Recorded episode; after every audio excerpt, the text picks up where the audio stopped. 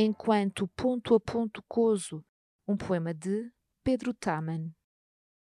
Enquanto ponto a ponto coso, uma coisa a outra coisa, tornando um o que era dois ou mais, morreram tantas, tantas pessoas, e eu também morri, deixando as minhas mãos e as partes que cozi.